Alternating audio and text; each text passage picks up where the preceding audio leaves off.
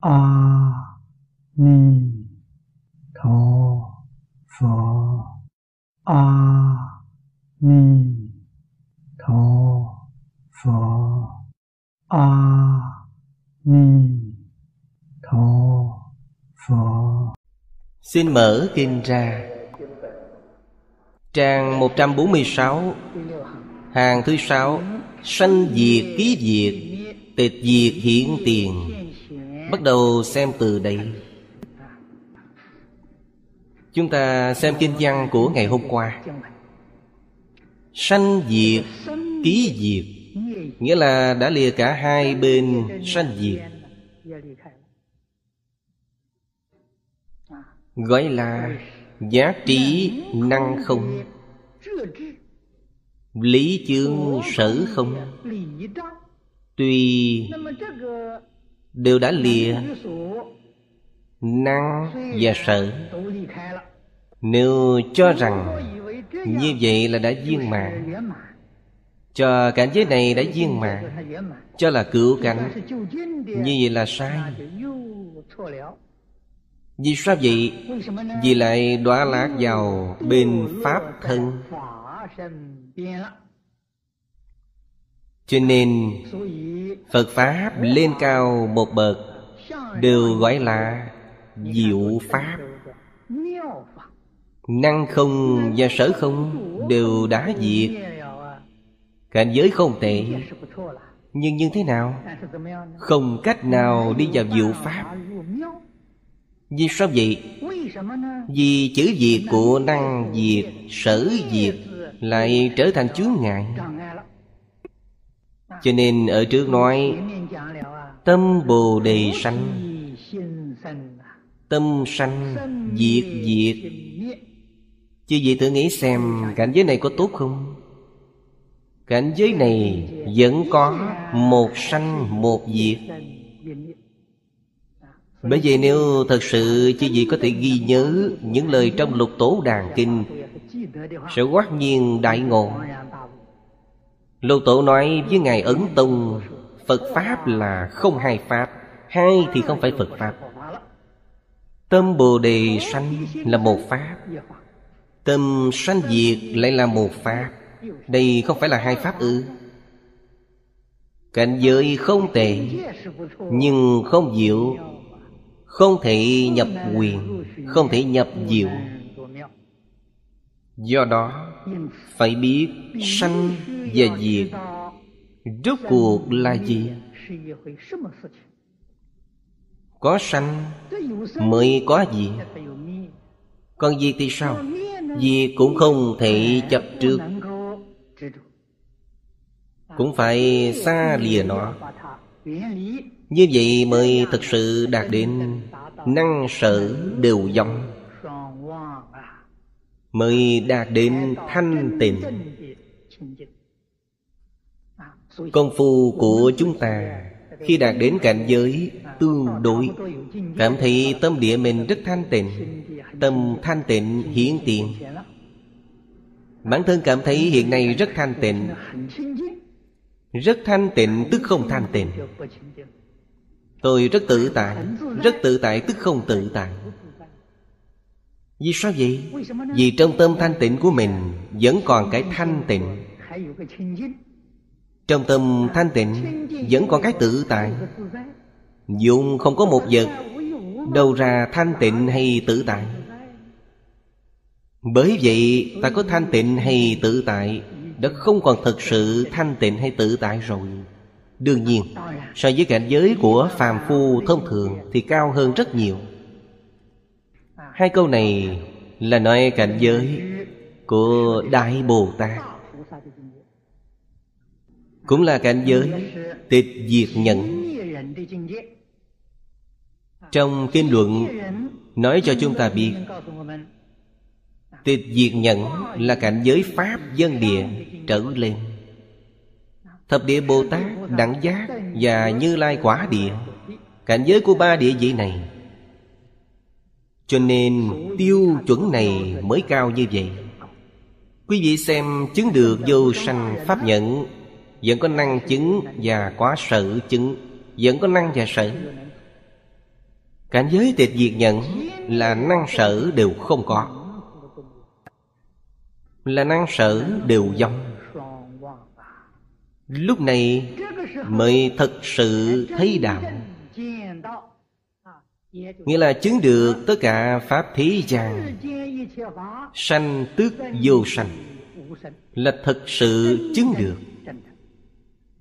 Tất cả Pháp xuất thế gian thì sao? Là diệt cũng vô diệt. Cảnh giới hiện tại của chúng ta Trong Pháp thế gian có sanh có diệt. Trong Pháp xuất thế gian có sanh có diệt đây là cảnh giới hiển tiền của chúng ta. Nhưng nhất định phải thấu triệt Cảnh giới của chư Phật và Đại Bồ Tát. Thấu triệt có những lợi ích gì? Biết cảnh giới hiện tại của chúng ta không cứu cánh. Hay nói cách khác, Ta nhất định phải phát tâm, Phải chứng sâu hơn. Nghĩa là phải nâng cao cảnh giới của chính mình không được dừng lại nơi sở đắc hiện tại. Trong cảnh giới nhỏ bé này, Như vậy là sai. Nếu như Đã thật sự thấu triệt Sanh thuộc huyển sanh, Diệt cũng thuộc huyển diệt. Giống như trong Kinh Kim Càng nói, Phàm sở hữu tướng, Giai thị hư vọng ở sau lại nói rằng, Tất cả Pháp hữu di như mộng huyễn bào ảnh? Trong Pháp hữu di này cũng thông Pháp thế xuất thế gian. Cho nên chúng ta đừng cho rằng Pháp thế gian này là hữu di, Xuất thế gian cũng thuộc hữu di. Tâm lượng của hữu di, Tri kiến của hữu di Quán hết thảy Pháp Đều là Pháp hữu di. Đến khi sanh diệt đã diệt, Cảnh giới tịch diệt hiện tiền Quán tất cả Pháp khí gian đều là Pháp vô vi. Cho nên, thấy hữu gì vô gì Trong tất cả Pháp làm gì có hữu gì hay vô gì Không có. Hữu gì vô gì chính là giữa mê và ngộ. Đại triệt đại ngộ, Tức là vô gì Mê hoặc điên đảo, Rơi vào hữu gì hay nói cách khác Pháp có hữu di và có vô di chăng? Không có. Hữu di và vô di đều là huyện Pháp. Liễu bất khả đắc. Những ý nghĩa này trong Kinh Lăng Nghiêm nói rất rõ ràng. Trong Kinh Duyên Giá cũng nói rất rõ ràng. Trong chương Thanh Tịnh Tuệ của Kinh Duyên Giá Nói đến cảnh giới này. Hoàn toàn tương đồng với cảnh giới trong đoạn này có thể hỗ tương tham khảo. Nói đến đây, chúng ta cần phải thấu triệt một sự thật. Đó chính là Gốc tu nhân quan trọng hơn bất cứ điều gì. Trong hội Lăng Nghiêm, Vừa mở đầu, Đức Phật đã nhắc nhở Tôn giả A Nan phải lấy tâm không sanh diệt, làm gốc tu nhân. Sao gọi là tâm không sanh không diệt? Tâm hiện tại của chúng ta, lúc nghĩ đông, lúc nghĩ tây. Khi nghĩ đông, ý niệm đông khởi lên thì tây diệt. Khi nghĩ tây, ý niệm tây khởi lên thì đông diệt. Đây gọi là tâm sanh diệt nếu lấy tâm sanh diệt làm gốc tu nhân, Cầu vô thượng Bồ Đề, Tuyệt đối không làm được điều này. Bởi vậy hy vọng chúng ta đặc biệt chú ý điều này. Tâm không sanh diệt Là Phật nhắc nhở chúng ta, Không những trong hội lăng nghiêm, Trong tất cả kinh điển Đại Thừa, Đức Phật đều nhắc nhở chúng ta như vậy. Tâm không sanh diệt là gì? Phải hiểu rõ điều này. Tâm không sanh diệt mới là chân tâm. Phải dùng tâm này để tu hành, Làm gốc tu nhân. Trong đời này ta có thể chứng được Vô thượng Bồ Đề. Lấy cảnh giới của chúng ta để nói do thượng bồ đề trên lý luận mà nói, ngay đời này có thể chứng được không có vấn đề nhưng về sự mà nói, chúng ta quả thực không dám nói. Tuy nhiên, tùy việc mà xét, nếu dùng gốc tu nhân không sanh diệt để tu vô thượng bồ đề, chúng ta niệm phật được lý nhất tâm bất loạn. Điều này có thể đạt được. Chúng ta dám nói điều này. Nói cách khác trong địa vị viên giáo bồ tát, chứng viên giáo, sơ trụ, nhị trụ, có thể làm được điều này. Quý vị nói, đăng địa trong viên giáo, chứng đến pháp dân địa, đẳng giác. Điều này không dám nói, quả thật không dám nói điều này. Nhưng trong đời tu đến viên giáo sơ trụ, đúng là không có vấn đề. Khi đã chứng đến viên giáo sơ trụ, chính là pháp thân đại sĩ lúc này phẩm nhập pháp giới trong kinh hoa nghiêm, quý vị có phần, có tư cách. Tâm không sanh diệt. Trong kinh này gọi là tự tánh vốn định. Rốt cuộc ở đâu? Ở trước chúng ta đã đọc 10 lần Hiểu kiến. Bảy chỗ trưng tâm. Đây tức là Lục căn căn tánh của chúng ta. Nếu ta dùng nó để làm gốc tu nhân, Đó chẳng phải là những gì Đại sư Giao Quang đề xướng sao? Đại sư Giao Quang dạy chúng ta, Xưa nay Sáu căn tiếp xúc với cảnh giới sáu trần. Dùng căn tánh của sáu căn, Đừng dùng sáu thức. Đây là tu tự tánh vốn định. Như vậy, trong đời này có thể tu vô thượng bồ đề.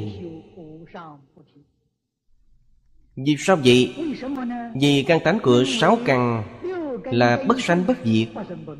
Trong mười lần hiện chiến Nói một cách rất rõ ràng. Không đến không đi, Không dơ không sạch. Đây là thật. Tu như thế nào? Ở trước, đều nói rất tường tận với quý vị. Dùng căn tánh của lục căn Tiếp xúc với cảnh giới lục trần, Gọi là tự thọ dụng. Chứ không phải đối tha. Tha thọ dụng thì sao? Tha thọ dụng dùng sao thức những khuyết điểm mà phàm phu chúng ta phạm phải Đối với bản thân là sáu thức thọ dụng. Đối với người khác cũng là sáu thức thọ dụng. Đây là mê. Nội ngoại đều là giả, Đều là hư vọng, Không phải thật. Thọ dụng của Phật Bồ Tát Đối nội là thọ dụng thật, Đối ngoại là giả. Bên ngoài như thế nào? Bên ngoài phải lợi ích chúng sanh. Lợi ích chúng sanh gọi là Thủy Nguyệt Đạo Tràng. Không qua Phật sự Kiến lập rất nhiều đạo tràng Đạo tràng như thế nào? Giống như kính hoa Thủy Nguyệt vậy Phật sự là gì? Phật sự là hoàng pháp lợi sanh Đây là Phật sự Sự nghiệp hoàng pháp lợi sanh giống điều gì? Giống như ở trước nói là mắt bị bệnh, Thấy hoa giữa không trung Gọi là không qua Phật sự, Thủy Nguyệt Đạo Tràng có thể thấy Phật sự và Đạo Tràng Là huyễn hóa mà có. Không phải thật. Do đó Chư vị Bồ Tát đã khai ngộ Đối với Đạo Tràng Phật sự Tuyệt đối không hề chấp trước. Đối với tất cả chúng sanh Tuyệt đối không có chấp trước. Không có phân biệt, không có chấp trước. Trong ngoài nhất như. Tuy trong ngoài nhất như, Nhưng trên thái độ biểu hiện, Hầu như lại có phân biệt chấp trước. Sự phân biệt chấp trước này đều là giả, Đều là diệu dụng quan pháp lợi sanh của họ. Không phải thật có phân biệt, Cũng không phải thật có chấp trước. Nếu họ thật có phân biệt chấp trước Thì họ là phàm phu. Đây là vậy chúng ta nên dùng căn, Dùng thức như thế nào? Dùng căn là chân thực Dùng thức là phương tiện, quyền xảo. Mục đích không ngoài lợi ích chúng sanh. Tuy lợi ích chúng sanh, Nhưng không chấp tướng lợi ích chúng sanh. Như Kinh Kim Cang nói, Độ vô lượng vô biên chúng sanh Thật không có chúng sanh nào được độ. Tuyệt đối không có chấp trước. Nếu chúng ta dùng tâm như vậy, Gọi là tu hành. Gọi là tu đại định lăng nghiêm. Dùng tâm như vậy để niệm Phật, Tức là tu nhất tâm bất loạn. Tương ưng với tịch diệt nhẫn Của Như Lai Quả Địa. Đây cũng là kỳ vọng của chư Phật Bồ Tát Đối với chúng ta. Cho nên phải biết, Tự tánh vốn định Chính là Như Lai tạng tánh. Thể là chân thường. Tánh vốn là tướng tịch diệt. Như Lai quả địa hiện là tướng tịch diệt. Hiện tại chúng ta mê thất tự tánh, Nhưng bổn tánh vẫn là tướng tịch diệt. Có tìm hiểu sơ về Kinh Lăng Nghiêm. Có thể lãnh hội được ý này. Căn tánh lục căn của chúng ta, Sao không phải tướng tịch diệt? Những điều khác không cần phải nói. Nhưng trong kinh nói về 10 lần hiện kiến, Chúng ta thấy tánh. Tướng của tánh thấy là tướng tịch diệt. Cho thấy, Đối với thánh không tăng, Đối với phàm không giảm. Thể chân thường Thanh tịnh tịch diệt của chúng ta. Xưa nay không hề mất. Hiện nay vấn đề phát sanh ở đâu? Vấn đề phát sanh ở vọng tưởng chấp trước. Nhưng vọng tưởng chấp trước này, Nếu không thể tu tự tánh vốn định, Không thể nào diễn ly vọng tưởng chấp trước. Chúng ta cần phải hiểu rõ đạo lý này. Tuy nói tiểu thừa A-la-hán Đoạn phiền não chướng. Phá nhân ngã chấp Quý vị suy nghĩ tường tận xem Có thể nói như thế chăng? Họ không có nhân ngã chấp Nhưng vẫn còn pháp ngã chấp Chúng ta hỏi, ai chấp trước pháp ngã chấp Vẫn còn có ngã. Nếu không có ngã, Thì ai chấp trước pháp ngã chấp chứ? Trong Pháp Đại Thừa nói Tiểu Thừa A-La-Hán chỉ phá Kiến tư phiền não trong tam giới. Kiến tư ngoài tam giới vẫn còn. Lý này mới có thể nói thông suốt.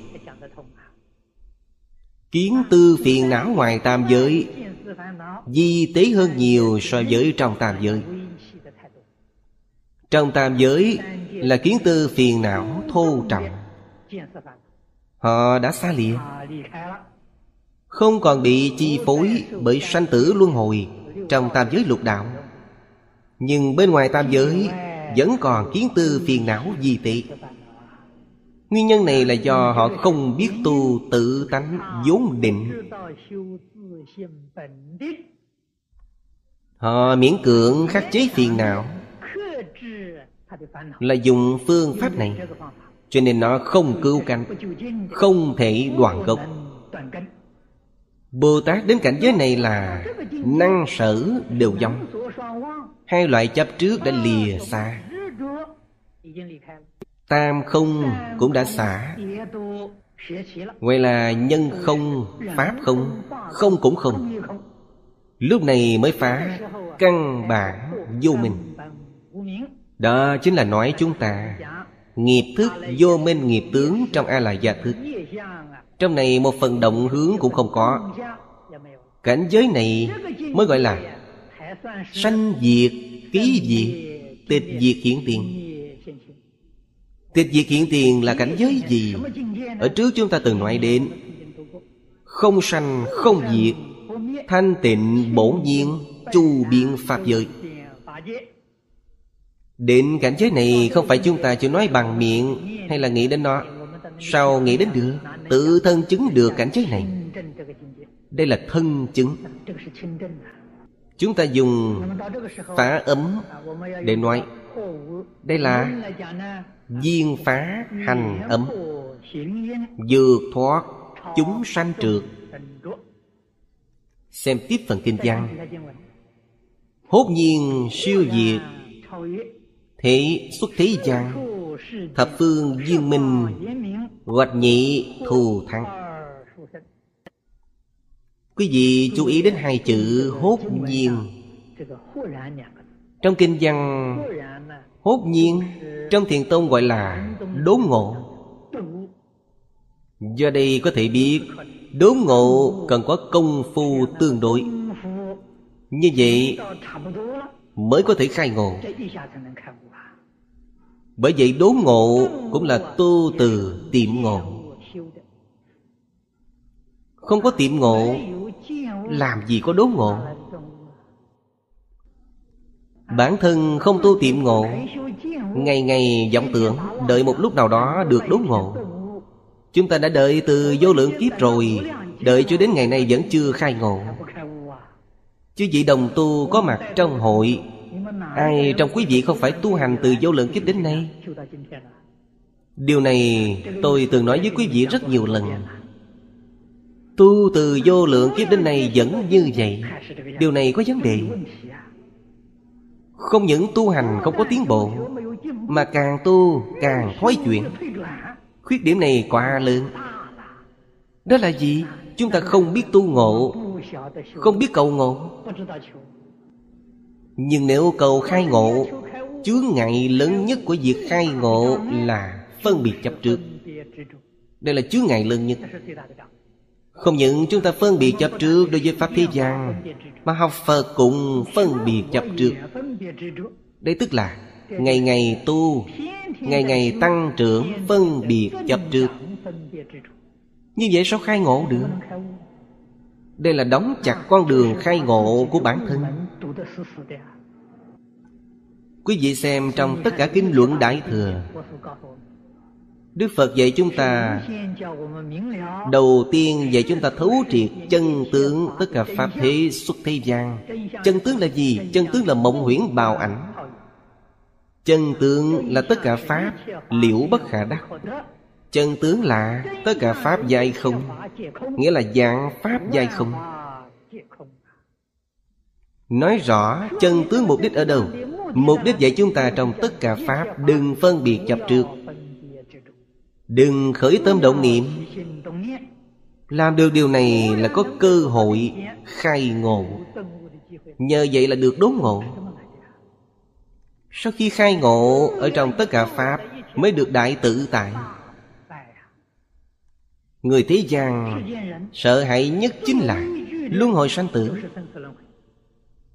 Người đố ngộ Sanh tử luân hồi không còn, Tự tại biết bao.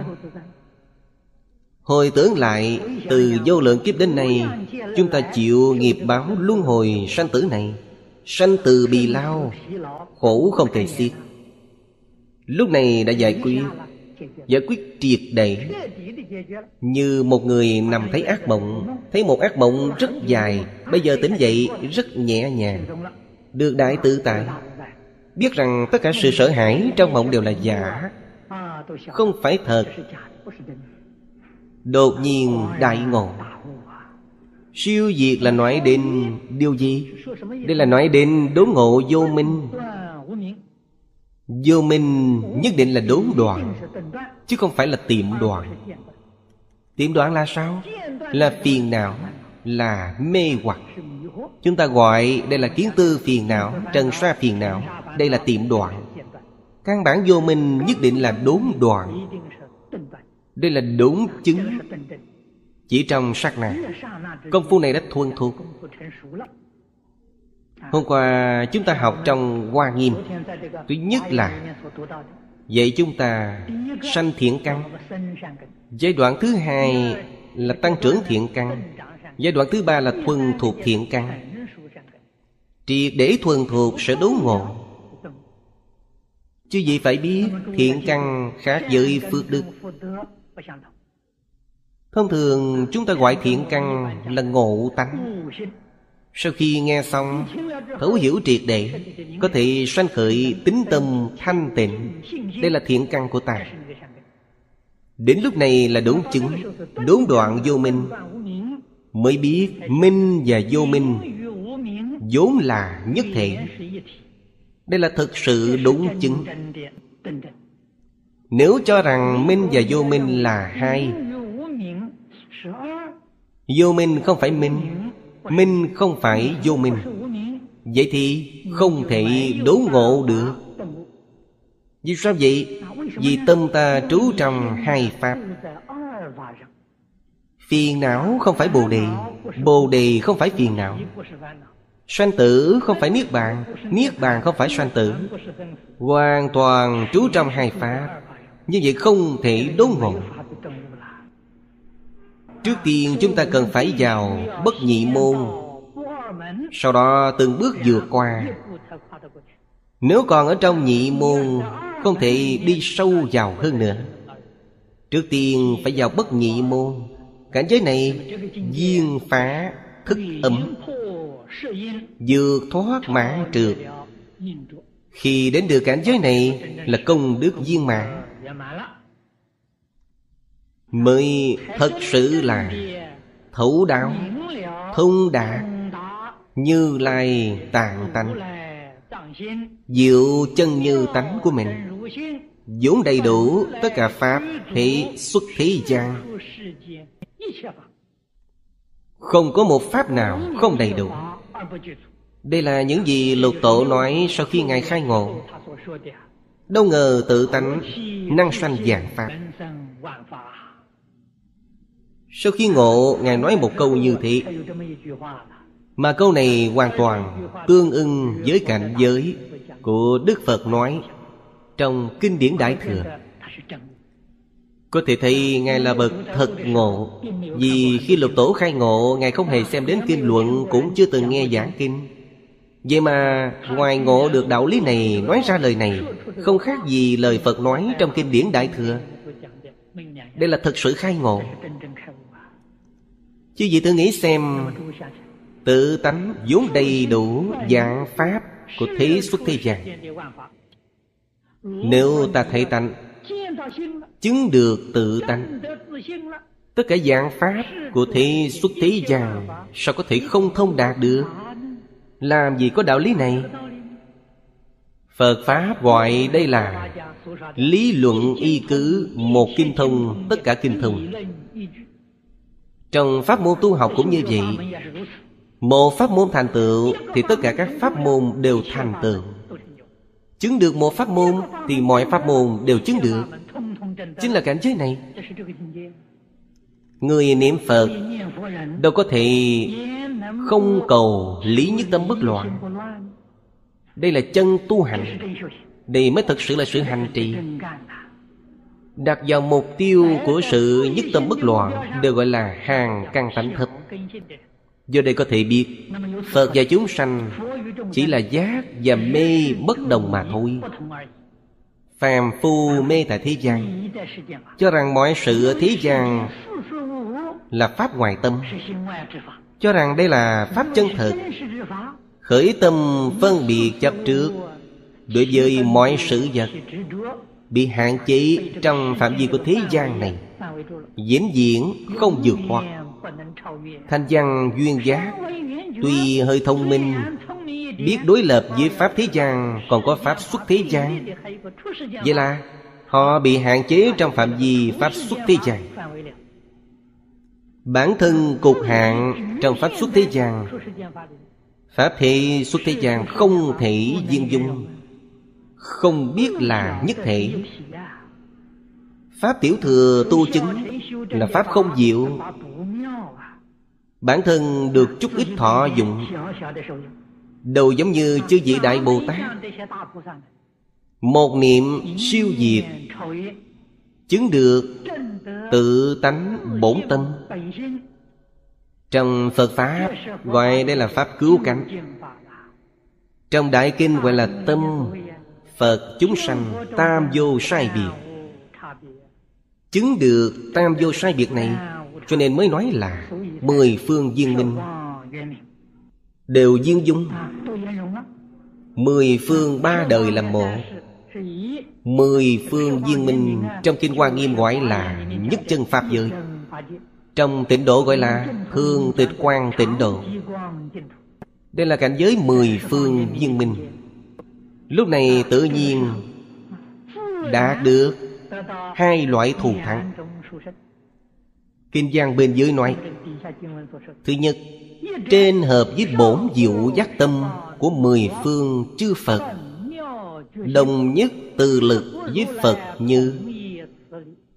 Thứ hai, Dưới hợp với tất cả lục đạo chúng sanh khắp mười phương, Đồng nhất bi ngưỡng với chúng sanh. Đây là Bồ Tát Quán Thế Âm chứng được. Là cảnh giới gì? Đẳng giác Bồ Tát. Trong tịch diệt nhẫn chứng được.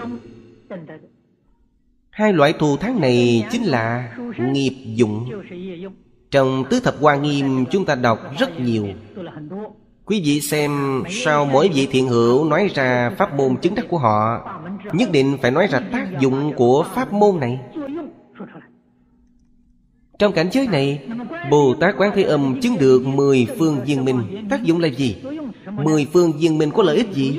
Hai loại này chính là Nghiệp, dụng, thù, thắng Thông thường mà nói, Như nghiệp dụng này, Viên giáo sơ trụ là chứng được Chứng được, Chúng ta gọi là nghiệp dụng tương tự Có như vậy nhưng không thiết thực Như Bồ Tát Quán Thế Âm, Không viên mãn như thế. Chúng ta cũng thấy Như trong Kinh Phật thường dùng trăng Làm ví dụ. Viên giáo sơ trụ Bồ Tát, Giống như ánh trăng mùng ba vậy, Như trăng mùng hai, mùng ba. Đẳng giác Bồ Tát Giống như trăng 14 đến 15 Là viên mạng Sắp viên mạng Đương nhiên, hai loại thù thắng này của họ không giống nhau. Đây gọi là hai loại thù thắng. Viên giáo sơ trụ chứng được hai loại nghiệp dụng này. Có hai loại nghiệp dụng này, Nhưng không thể gọi là thù thắng. Giống như trăng mùng ba mùng bốn, Tuy có trăng, Đó là ánh trăng thật sự không phải giả. Nhưng sao? Mức độ chiếu sáng vẫn chưa đủ lớn. Vẫn chưa sáng một cách trọn vẹn. Tình huống này chính là như vậy. Ở trước nói, Trên hợp từ lực, Nói rõ về bổn diệu giác tâm. Đây là hợp với bổn diệu giác tâm Của mười phương chư Phật. Bổn diệu giác tâm Tức là chân như bổn tánh. Cũng chính là Trong kinh này nói, Như lai tạng Diệu chân như tánh. Chân tánh, Bất luận ở quả địa hay là ở nhân địa, Đều không có phân biệt. Cho nên Phật và chúng sanh đều như nhau. Về phương diện chân tánh nói là giống nhau vốn không hai Vậy là nơi Phật nó không tăng thêm, Ở nơi phàm phu cũng không hề giảm. Không tăng, không giảm. Đây là từ đâu? Từ phương diện lý thể mà nói là như vậy. Từ tác dụng mà nói, Tác dụng của Phật không có chướng ngại. Vì sao không có chướng ngại? Vì họ không mê, Cho nên họ không có chướng ngại. Tác dụng của phàm phu có chướng ngại. Vì sao có chướng ngại? Vì họ có mê. Mê liền có chướng ngại. Ngộ thì không có chướng ngại. Khi mê, Chướng ngại này thật sự chướng ngại ừ Không phải thật sự. Ở trước từng nói, Khi thật sự ngộ nhập, Quát nhiên đại ngộ. Ngộ gì? Ngộ là mê ngộ không hai. Lúc này mới quán thông tất cả. Mê ngộ là hai Ngộ đó là tiểu ngộ Không phải là triệt ngộ. Vì sao vậy? Có năng ngộ, có sở ngộ.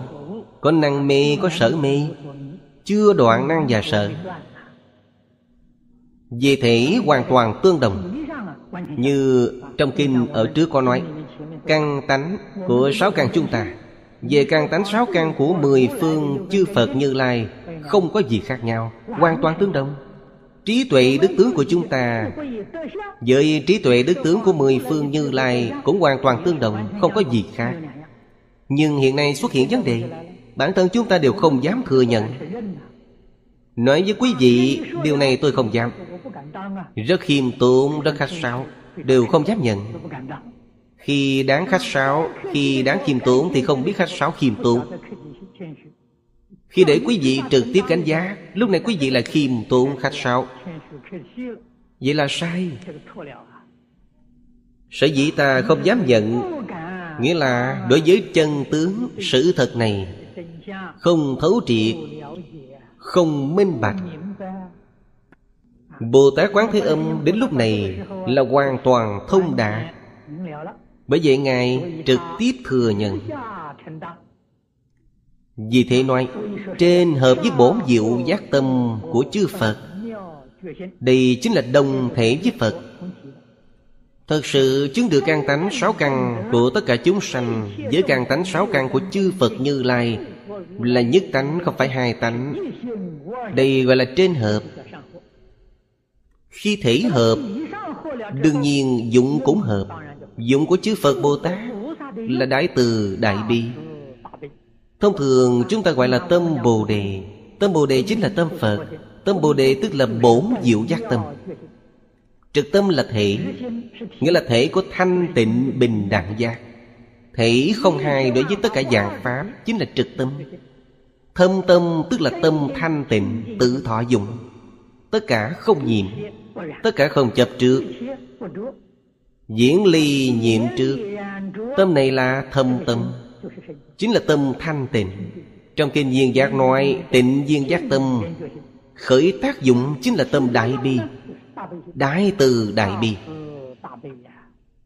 Lúc này, nghiệp dụng tâm của Bồ Tát Là đại từ đại bi.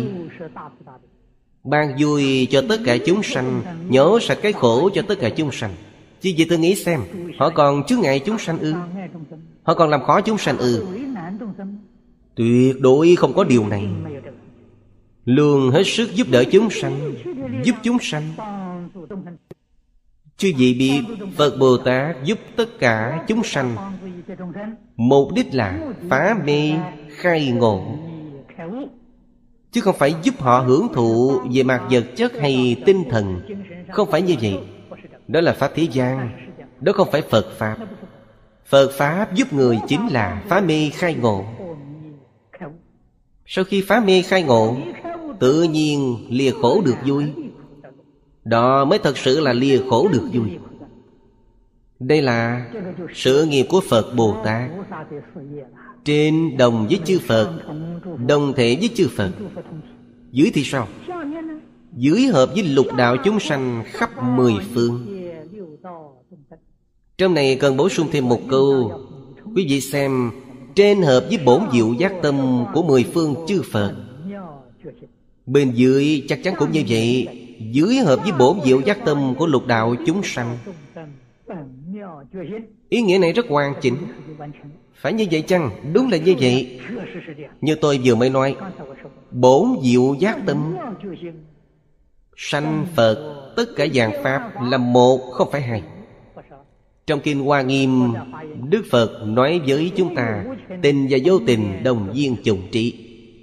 Không những hữu tình chúng sanh, Cùng một bản giác diệu tâm, Mà vô tình chúng sanh Cũng cùng một bổn giác diệu tâm. Vì sao vậy? Vì thập pháp giới, Y chánh trang nghiêm, Đều là huyễn tướng Do bổn giác diệu tâm Biến hiện ra. Thể tướng tương đồng Sanh và Phật đều đầy đủ tâm này. Tình và vô tình cùng một tâm. Trên hợp, đương nhiên dưới cũng hợp. Dưới hợp, trên nhất định cũng hợp. Không có nói trên hợp mà dưới không hợp. Dưới hợp mà trên không hợp. Không có đạo lý này. Thấy tánh, không nói thấy một nửa. Không có đạo lý này. Không nói thấy một nửa. Kiến tánh là dương mạng. Bởi vậy nói, Từ duyên giáo sơ trụ, Tôi vừa mới nói với chư vị, Chính là cảnh giới này. Đến tịch diệt nhẫn, Tức là đạt được Pháp dân địa. Cảnh giới này thấy được gì? Thấy được sự viên mạng Thấy sự cứu cánh. Thấy mười phần thiết thực. Cho nên tâm từ bi mới hiển lộ ra. Tâm từ bi là khởi dụng của bổn diệu giác tâm. Với tất cả chúng sanh Đồng nhất bi ngưỡng. Bi ngưỡng, Bi nghĩa là ai cầu bạc khổ. Tất cả chúng sanh đều có khổ nạn. Phải luôn cầu một sức mạnh Giúp họ lìa khổ được vui. Chúng sanh thế gian không biết, Không hiểu rõ chân tướng sự thật. Cầu thần minh của tôn giáo giúp đỡ. Đâu biết rằng thần minh của tôn giáo vẫn là chúng sanh. Tôn giáo không thể giải quyết được vấn đề này. Tôn giáo không dạy người phá mê khai ngộ. Tôn giáo chỉ dạy ta Khi gặp đau khổ là cầu nguyện. Cầu thần minh gia hộ. Đây là khả năng của họ. Không giải quyết được vấn đề. Ý nghĩa của ngưỡng Ngưỡng là hy vọng mong cầu. Mong cầu ban cho họ niềm an vui. Bi là ai cầu? Hy vọng cứu khổ Cứu khổ cứu nạn. Đây nghĩa là bi ngưỡng. Phàm là người mê thất tự tánh, Đều có hai loại cầu này. Cầu bà khổ Cứu khổ cứu nạn cho mình. Lại cầu cho cuộc sống của mình được an vui hơn Mỹ mãn hơn, hạnh phúc hơn. Cầu những thứ này Người thế gian làm những điều mê hoặc điên đảo này. Gọi là mê hoặc điên đảo Nghĩa là những gì họ cầu không đúng đắn. Lý luận y cứ lại không có phương pháp chính đáng. Tuy có cầu, Nhưng kết quả sau cùng không có gì cả.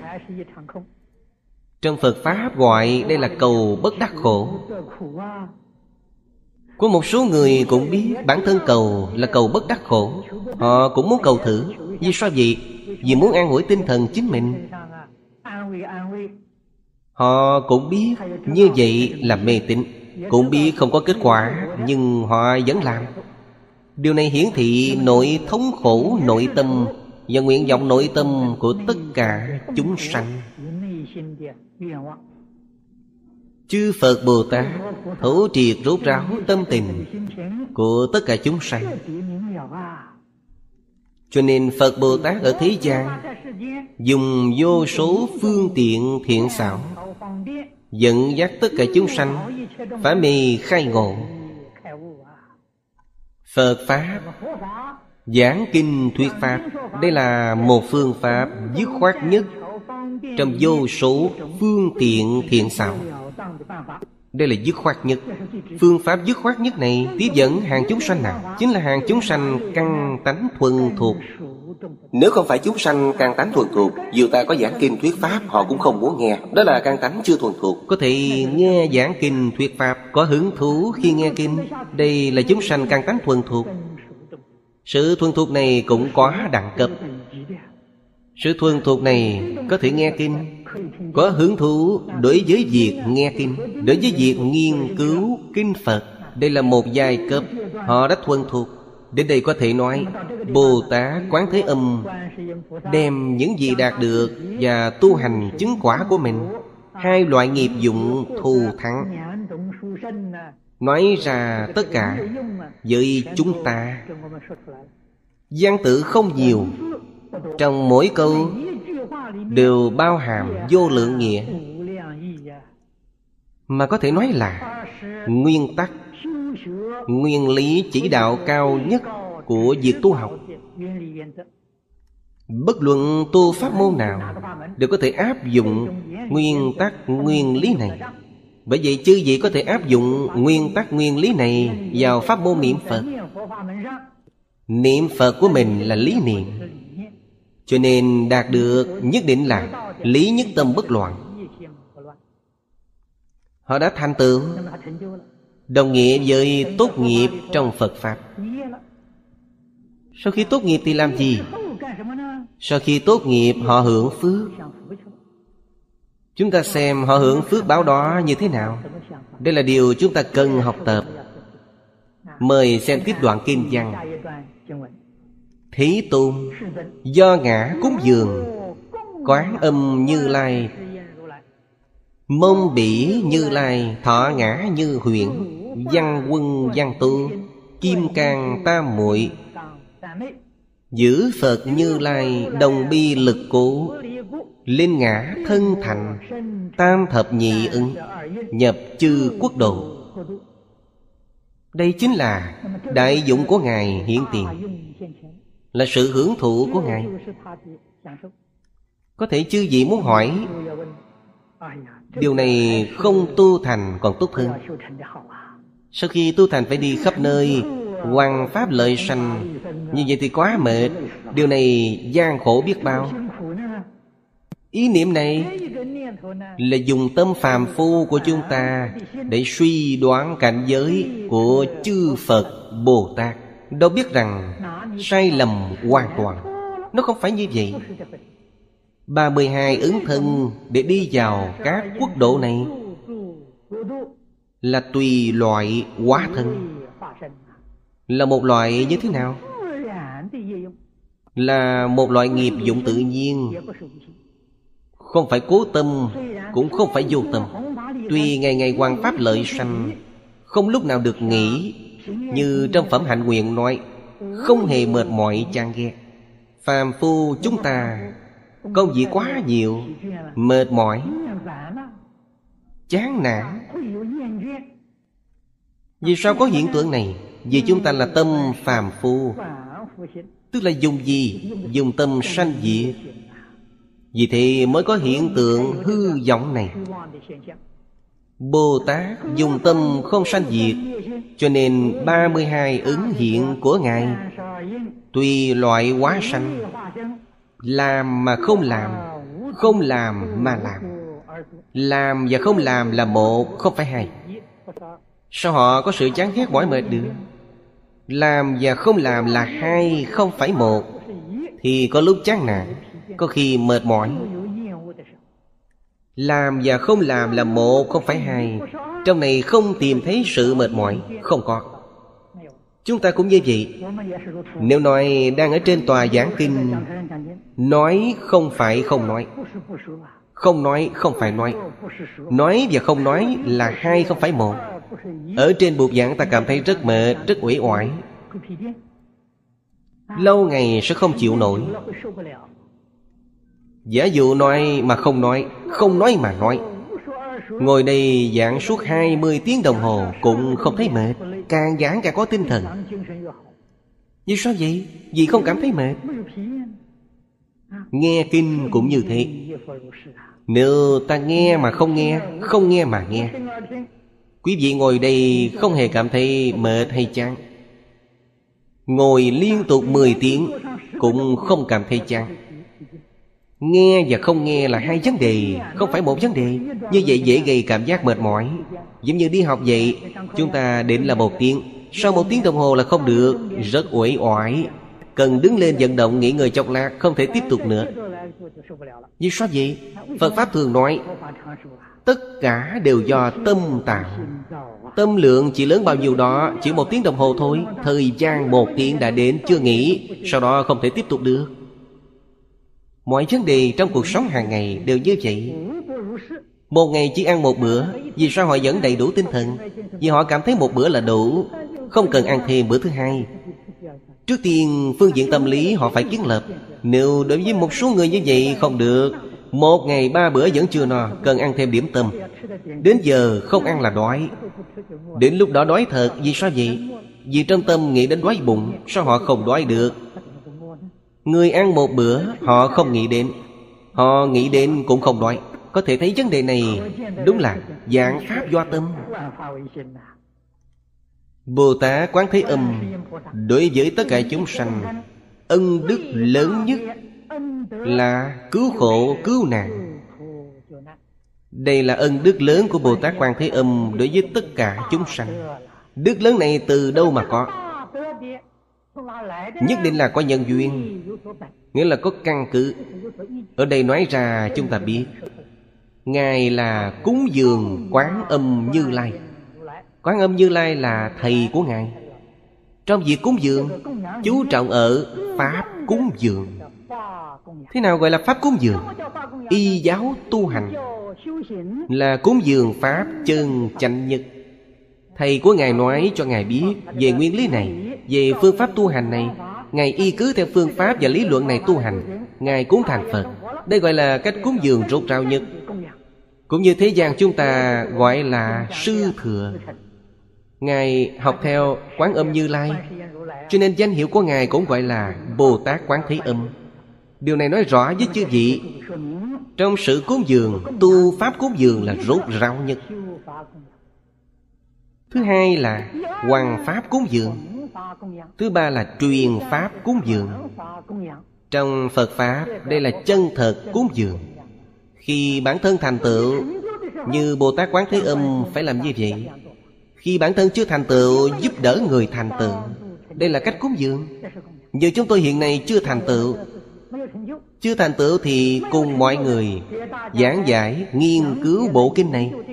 Chúng ta giúp Bồ Tát Quán Thế Âm Hoàng Pháp Giúp Ngài tu cúng dường. Chính là tự chúng ta tu cúng dường. Chứ vị đồng tu xúc tiến nhân duyên đạo tràng này Cũng là mọi người đang tu cúng dường. Phàm những ai đến đạo tràng này nghe kinh là tu cúng dường. Quý vị bỏ ra một chút sức lực Hoặc là không có chút sức lực nào, Nhưng sanh tâm quan hỷ. Nghe nói ở đây có một đạo tràng, Nghe nói có rất nhiều người ở đây nghe kinh, Trong tâm rất quan hỷ. Đây đều là cúng dường Đây đều là được vô lượng phước. Tận tâm, tận lực cúng dường Phước báo đó càng thù thắng. Trong thập đại nguyện dương Gọi đây là Tùy hỷ công đức. Là tùy hỷ công đức cúng dường. Chúng ta ở đây tận tâm tận lực xúc tiến đạo tràng. Đó chính là trong thập đại nguyện dương Thỉnh chuyển Pháp Luân cúng dường. Phước đức đó càng thù thắng, Càng không thể nghĩ bàn. Mấy câu ở đây đều nói từ cương lĩnh. Giống như viết văn đều nói đến đề mục. Mông bỉ như lai. Bỉ như lai là chỉ quán âm như lai. Thọ ngã như huyễn Hai chữ này là cương lĩnh chung. Cho nên tương lai, Bây giờ chúng ta chỉ đọc đến đây. Chưa học đến tứ thập hòa nghiêm. Hiện tại chúng ta mới học đến tam địa. Thập địa xong đến đẳng giá. Đẳng giá có 11 vị Là đại biểu. Thiện hữu tượng trưng Đến những gì đẳng giác tu. Toàn là hư huyễn tam muội Trong tứ thập hoa nghiêm, Nó chiếm phân lượng hầu như hết một phần tư. Nói với chúng ta gì? Tam muội như huyền Ở đây chúng ta nói một cách đơn giản, Gọi như huyễn. Là nương vào thanh tịnh giác tâm. Cũng chính là lục tổ nói, Bổn lai vô nhất vật. Chứ gì phải biết, Trong tâm Vừa có một vật, Tức là không giác Tức là mê. Trong kinh này, Đức Phật nói, Tri kiến lập tri thị vô minh bổn. Thanh tịnh giác tâm là gốc giác. Nếu trong lòng ta còn có cái giác, Đó là không giác. Thanh tịnh giác tâm là bổn minh. Trong đó thêm vào cái minh nữa, Chính là vô minh. Vô minh này từ đâu mà có? Vô minh sanh ra từ đó. Quý vị xem trong khởi tính luận Bồ Tát Mã Minh nói rất hay, Bổn giác bổn hữu, Không hề mất đi. Bất giác bổn vô. Bất giác tức là vô minh. Tức trong lòng ta có đồ vật, Trong lòng có đồ vật Đồ vật đó vốn không có. Vốn không có, Ta nhất định chấp trước nó. Đây chính là mê hoặc điên đảo. Mê thất tâm bổn giác. Vì chấp trước có. Chấp trước có cái tôi, Tức là chấp trước ngạ tướng Chấp trước có người, Chấp trước có chúng sanh, Chấp trước có thọ giả.